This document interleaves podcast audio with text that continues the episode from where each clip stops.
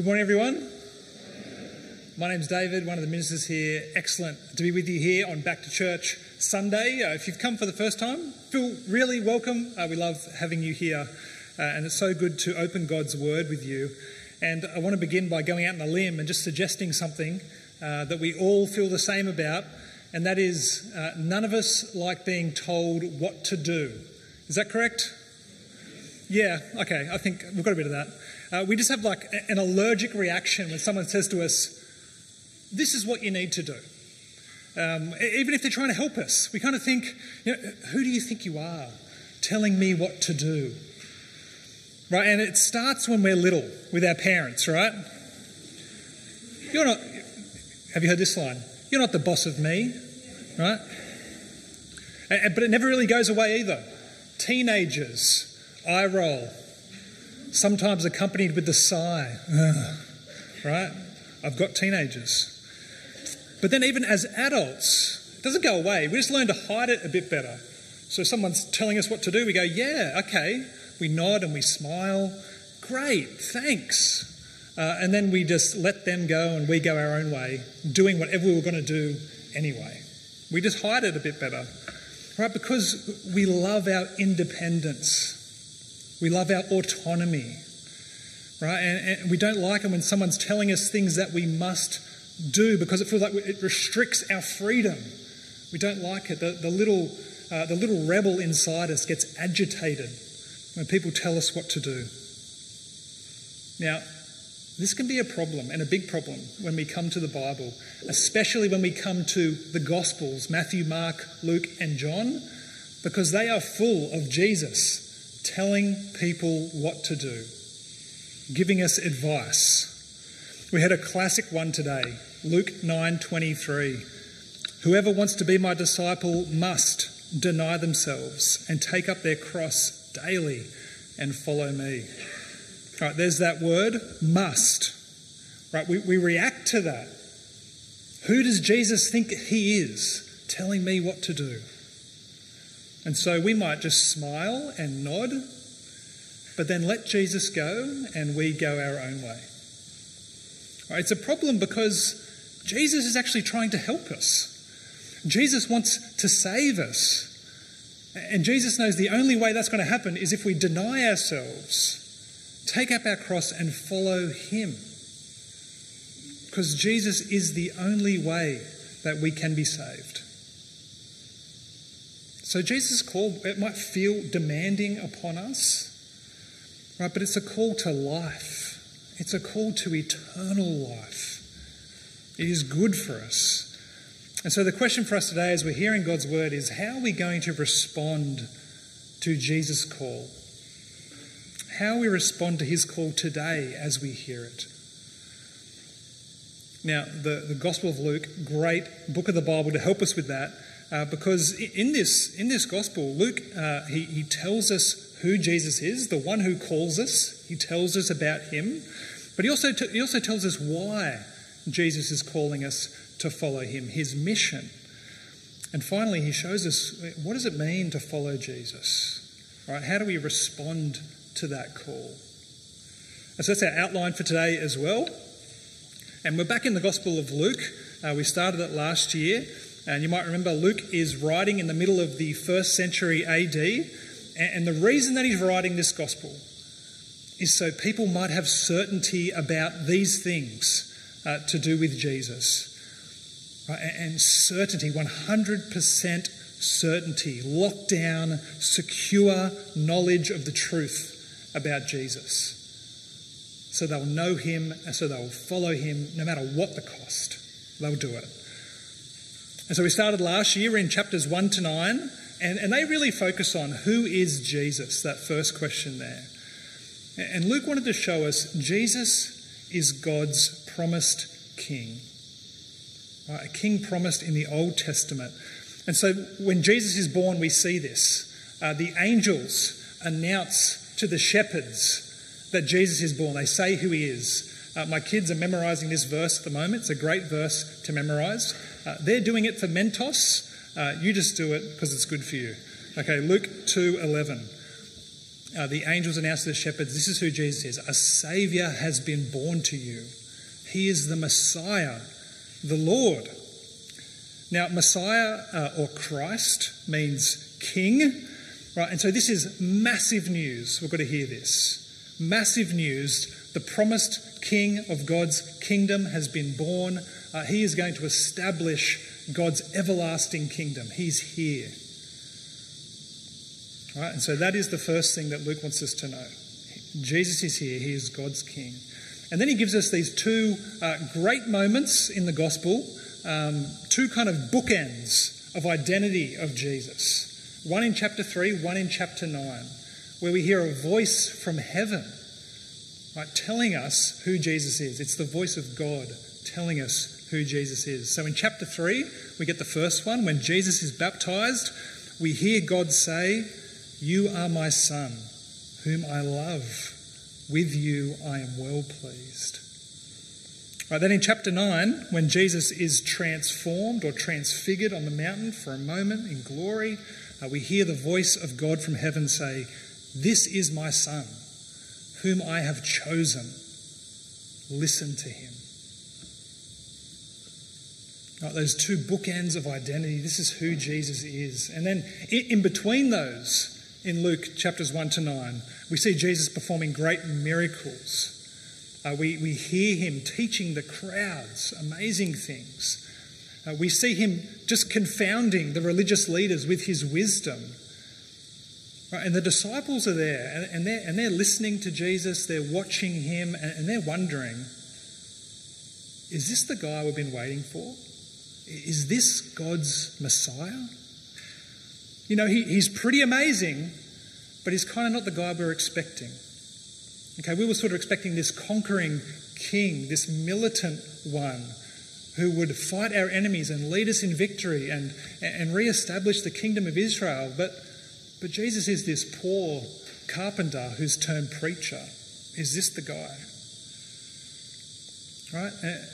even though that's going on for them, they cannot ignore the things that they are hearing, the things that they are seeing from Jesus. And so when Jesus finally asks them in 921, uh, if you've got your Bibles, Luke chapter 9, verse 21, um, Jesus asks them, Who do you say I am?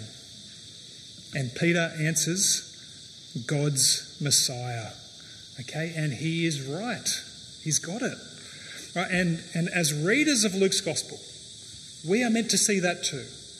And not just that, we're meant to recognize that this is massive news. Right? You cannot overestimate the value of Jesus coming to our world. Right? This changes everything for our world. This changes everything for every individual life of every person on this planet. This is massive news. And so, first, if we're going to respond to Jesus' call, we need to know the one who calls us we need to know that Jesus is God's King. And then we need to know next uh, why is he calling us to follow him? Right? Why, why must we do that? Right? We find the answer uh, in what Jesus came to do, right? In his mission. And so now I just want you to imagine, just for a moment, uh, that after church you go down to the Lennox shops and you see there the Prime Minister of Australia Okay, rolls up in the limo with the suit and the security, and there's news, news cameras everywhere. Okay, you wouldn't assume, oh, he's just here to get some milk. I better, I better beat him in there, get to the, get to the, the queue. No, you'd be like, what's he doing here? With what great purpose has he come? Right, and that's what we should be asking of Jesus. When we see him, we should be saying, what is he doing here? what purpose has he come with? What's his, his mission? Right, and so straight after Peter says that you're the Messiah, Jesus tells them his mission. Have a look at 922. This is on the screen. Jesus says, The Son of Man, which is a name for himself, must suffer many things and be rejected by the elders, the chief priests, and the teachers of the law, and he must be killed, and on the third day be raised to life. That is shocking, right? Uh, God's chosen one, his beloved Son, his Messiah, has come to be rejected and killed. Right, that's his mission. Can you believe it? Okay, now jump with me down to 951, Luke 951, because we're coming now to the turning point in Luke's gospel. Right, up to this point, Jesus' ministry, his work, has been mainly focused in the north in Galilee, where that green box is. Okay, but now it tells us he's going to set his face for Jerusalem in the south. Okay, and so we read this in 951. As the time approached for him to be taken up to heaven, Jesus resolutely set out for Jerusalem. Uh, now, a couple of things to notice here. Uh, the time for him to be taken up to heaven is when he ascended to heaven. So that is 40 days after his death and resurrection. And notice about this time what it says that the time is approaching. Okay, it is set and it is coming. Right? Like a wedding day, uh, if you, you set the date in the calendar and then it starts coming, it doesn't stop coming. Okay? That, that's what's coming for Jesus. This day is, is set for him to be taken up to heaven. And what does he do as he sees the day approaching? He resolutely set out for Jerusalem. Or, or literally, he, he set his face to Jerusalem. Right? He is determined to accomplish this mission. Right? Kind of like you might see this on the face of an athlete uh, on the starting blocks in a swimming race before the gun, or, or at the start of the, a running race. Right? They are determined to reach their goal. Right? And Jesus' goal is Jerusalem. Right? And, and not for sightseeing, like he's been there before. Right? It's for the cross in Jerusalem. Right? Jerusalem is the place where Jesus would be rejected and killed and buried. And Jesus, he knows that that's what awaits him in Jerusalem. But he doesn't try and change that, he doesn't try and avoid that. Uh, he embraces that. And, and he actually pursues it. Right, this is why he came. This is what he came for. Right? And when you think about that, that, that's got to really be amazing to us because Jesus could have done anything. Right? Jesus could have cured all disease in the world, every, every problem that we have fixed. He could do that. Uh, Jesus could have um, solved world hunger. Just, just multiply bread. Just, just feed everyone in the world. He could have done that easily. Right? Jesus could have brought world peace. Right? Anyone that opposed him, just squash them easily. But Jesus chose this. Right? Jesus chose the cross. Right? Because the cross was the way of salvation for our world. Now, sometimes, you know, we don't know what we need until someone puts it right in front of us. Okay, you know who is the best at doing this? Aldi. Yep, okay, you know exactly what I'm talking about. Right? The, the, the special buys catalogue. Okay? Uh, I didn't know this. I didn't know how much I needed a fold-away bed for $99.99 until I saw it in the Aldi Special Buys catalogue. Now, God does this for us in His Word. He puts before us what we need the most. Right? What we need is salvation from our sin for life with Him. Right, that's why Jesus chose the cross. For this is the way for sinners to be reconciled to God. Right, because all of us have said to God, You're not the boss of me. You don't tell me what to do.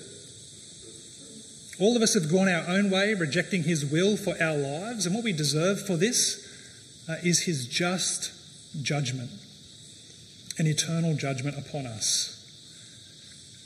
And that's why Jesus went to the cross. He went to the cross for our sin, right, to take a judgment that we deserved, right, to give us something that we definitely did not deserve. Right, that is salvation from our sin, for life with God, eternal life with God. Right, we, we might think we need all kinds of stuff in life. Right, but this is all that we truly need. Because one day, this world, everything in this world will pass away, and all that will remain is us standing before God. And on that day, the only thing that matters is Jesus and what he has done for us, and how we have responded to him. Right, this is why Jesus calls us to follow him, because his way is the only way of salvation. It's the only way to stand on that day and be with God. And so Jesus, he, he sets out for Jerusalem. And, and as he goes on, on his way, uh, we see what it means for us to follow him. And so, what does it mean to follow Jesus? Now, come with me down to verse 57. We're jumping a bit. Uh, verse 57, where we meet now three potential followers of Jesus. Now, we've already seen in Luke's Gospel, if you've been reading it, uh, we've already seen Jesus call people to follow him. Okay, we saw Peter, the fisherman. Uh, Jesus called him to follow him. And what did Peter do? He left his boats, he left his nets, and he followed Jesus. Right? Levi, the tax collector, Jesus called him and he left his tax booth and he followed Jesus. And so when we come to this point in the gospel, we know the right response to Jesus' call is to leave everything behind and follow him. But what do we see happening here with these three? Have a look at verse 57 and, and the first person. It says, As Jesus and his disciples were walking along the road, a man said to him, I'll follow you wherever you go. Great. That sounds good. But here's something amazing that Jesus does uh, again and again through the Gospels is that he is able to see through words to people's motives. He, he can see through the surface to what's really going on in the heart. And that's what we see in all these responses. And so he says to this man, Foxes have dens, birds have nests. The Son of Man has no place to lay his head. So, what he, what he sees in this guy is that this guy loves the security of his home and his possessions and the things of this world. And Jesus says to him, If you're going to follow me, you've got to leave all those things behind. And so we move on to the second potential follower, verse 59. Jesus says to this man, Follow me. And he says, Lord, first let me go and bury my father. Right? An honourable thing to do. But again, Jesus sees his heart in verse 60. He says, Let the dead bury their own dead, but you go and proclaim the kingdom of God. Now, now what Jesus is putting his finger on here is what is first in this guy's heart. Because you notice what he said there? The man said, said first, let me go and do this. And Jesus says, no. Go and proclaim the kingdom of God. Go and proclaim the king of God's kingdom. Go and proclaim salvation in that kingdom. Right? Put that first in your life above all else. That is what it means to follow me. And so we move on to the next person, number three. Verse 61 I will follow you, Lord, but first let me go back and say goodbye to my family. A, a reasonable request, uh, but notice what, is, what does Jesus say? Or, actually, sorry, notice that, that word again first. First. So Jesus says, verse 62 uh, No one who puts a hand to the plough and looks back is fit for service in the kingdom of God. You see, following Jesus is, is demanding. Uh, following Jesus means serving Him first above all else. Now, I remember thinking when I was much younger, I was much smarter back then, had it all worked out. I thought, this is what I'll do. I heard about Jesus and I thought, uh, it sounds a bit hard. I thought, I'll, I'll have my fun first. I'll do all the things that I want to do in my life and enjoy myself. Then, when I get a bit older, you know, sort of can't do as many things, uh, then I'll follow Jesus and I'll get the eternal life before I die. So I had it all, all planned. And maybe you've had thoughts like that in your own life at some point in your life. Like you've kind of thought, you know, first I'm going to get my study done, uh, and then I'll have time to think about Jesus. Or you might have thought, you know, first I'm going to get my career sorted, and then I'll, and then I'll get serious about Jesus. Or, you know, first I want to get my, get, get my home established, really save for that and just get that going, and then I'll be, then I'll be ready to serve Jesus after that. We might have thought first, I want to raise my family. I want to focus on my family, uh, raise, raise them well. And then when that's done, I'll have time for Jesus after that. And we've got to know that, you know, first anything, then Jesus uh, means no Jesus. Right, Jesus must be first.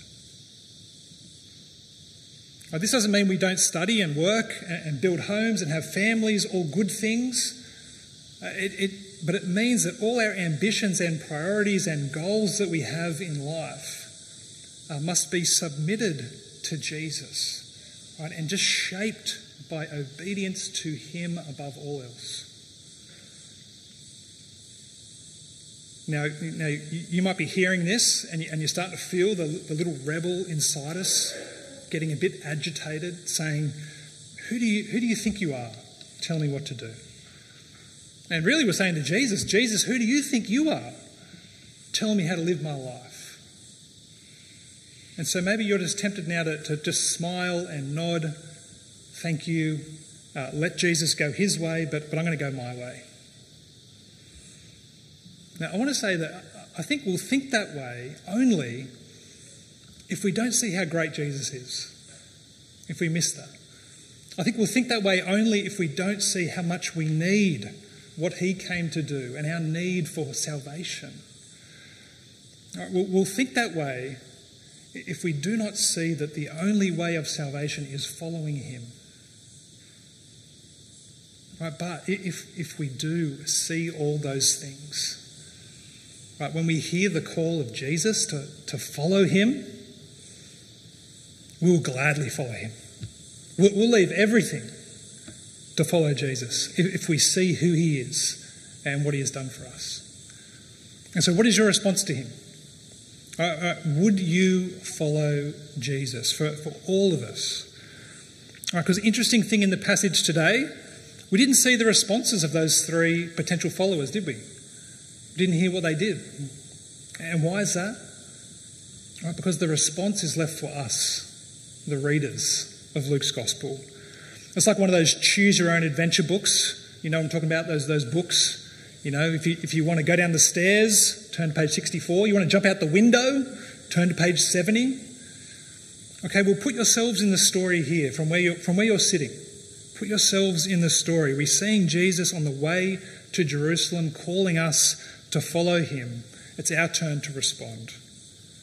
Right, will you leave everything, follow him? Or will you let him go his way and you go your way?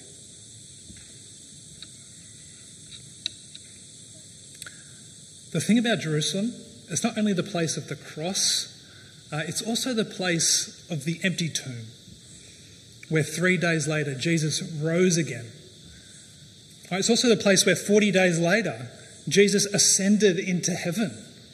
Right, that's where he is right now. Jesus is alive. He's active. Right? And the Jesus who is alive today is calling us through his word to follow him. Now, for those of you, there's, there's two groups here. There's those of you who are already following Jesus. And I want to say to you, keep going. We heard last week a great talk persevere in following Jesus. Right? Keep laying down your life for him who laid down his life for you. Jesus will never let you down. Not now and not ever. So keep following Jesus. Now, the second group is those of us who are not yet followers of Jesus. Right, for you, don't leave it till later. Don't, don't put it off until, until another time. Right, there, is, there is nothing more important than following Jesus. Right, and you've got to hear that you know everything that you leave behind, it might feel hard. But those things are only temporary. Those things will not last. Right? What Jesus offers to us, uh, the things he offers to us, are eternal. Right? If you follow Jesus, you will gain a Saviour, a Lord. You will gain a Father in heaven who loves you. Uh, you will gain a spirit of truth indwelling. Uh, you will come to God in peace now and forever. Right, so when you hear that call of Jesus today, you're, you're hearing the call of our Lord and our Saviour. Right? Love Him. Put Him first. Leave everything to follow Jesus. Uh, for His way is the way of salvation. We're going to pray now. We're going to pray that God would do that work in us. Uh, and if, if you're thinking about these things, you can follow along in this prayer. Let's pray. Heavenly Father, we praise you for creating us and giving us life and every good thing to enjoy. We are sorry for rejecting you and going our own way.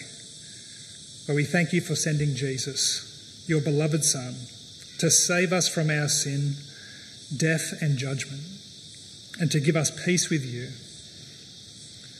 We thank you, Jesus, for showing us what we need most and accomplishing salvation through the cross. And we praise you now, for you are risen and reigning over all. Help us all, by your Spirit, to see you in your word, to know the truth about you, and give us hearts, Lord, to deny ourselves, believe in you, and gladly follow where you lead. And we pray this in Jesus' name. Amen.